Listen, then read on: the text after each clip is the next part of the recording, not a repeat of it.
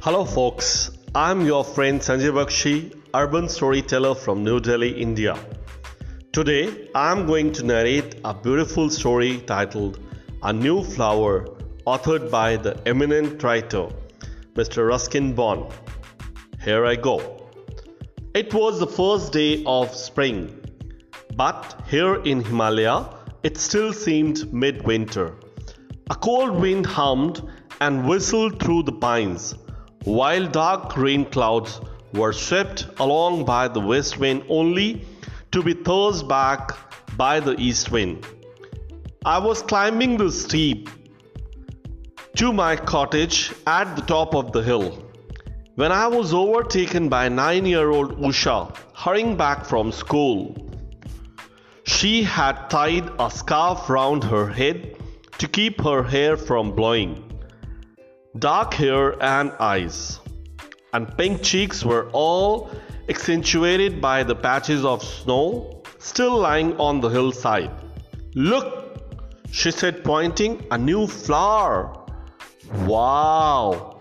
It was a single butter yellowed blossom, and it stood out like a bright star against the drab winter grass.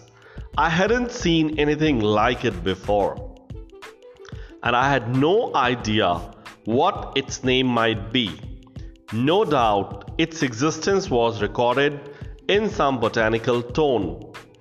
But for me, it was a new discovery. Usha said, Shall I pick it for you? No, don't, I said. It may be the only one. If we break it, there may not be there anymore. Let's do one thing. Let's leave it there and see if it seeds. That's a fantastic idea, said Usha.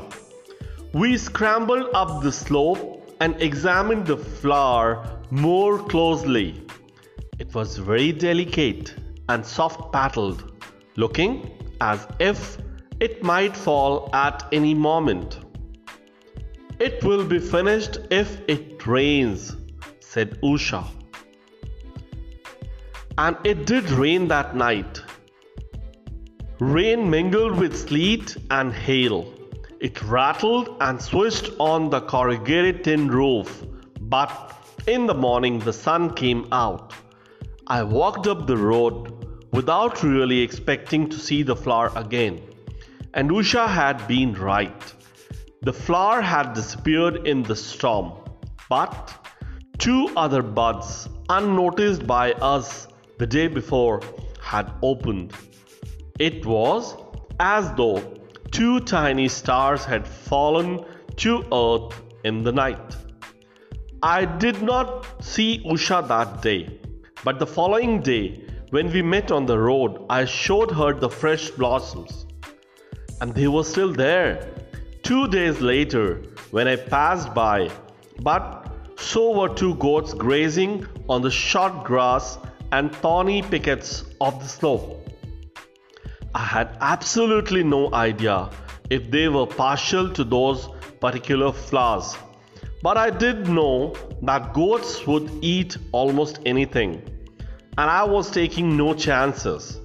Scrambling up the steep slope, I began to shoo them away. Shoo, shoo, go away from here, go from here. One goat retreated, but the other lowered its horn, gave me a baleful look, and refused to move. It reminded me a little of my grandfather's pet goat, who had once pushed a visiting official into a bed of thorns so I allowed discretion to be the better part of valor and backed away. Just then, Usha came along and, sizing up the situation, came to the rescue. She unfurled her pretty blue umbrella and advanced on the goat, shouting as it is in goat language. The bees retreated and the flower were saved. As the days grew warmer, the flower faded and finally disappeared. I forgot all about them, and so did Usha. There were lessons and exams for her to worry about, and rent and electricity bills to occupy a freelance writer's thoughts. The month passed, summers, and then autumn came and went with their own more showy blooms, and in no time at all, winters returned with cold winds blowing from all the directions. One day I heard Usha calling to me from the hillside. I looked up and saw her standing behind a little cluster of golden star shaped flowers, not perhaps as spectacular as Wordsworth's field of golden daffodils, but nevertheless an enchanting sight for one who had played a small part in preparing their existence. Where there had been one flowering plant, there were now several. Usha and I speculated on the prospects of the entire hill being covered with a flower in a few years' time. I still do not know the botanical name for that little flower. I cannot remember long Latin names anyway, but Usha tells me that she has seen it growing near her father's village on the next mountain, and that the people call it Basant, which means the spring.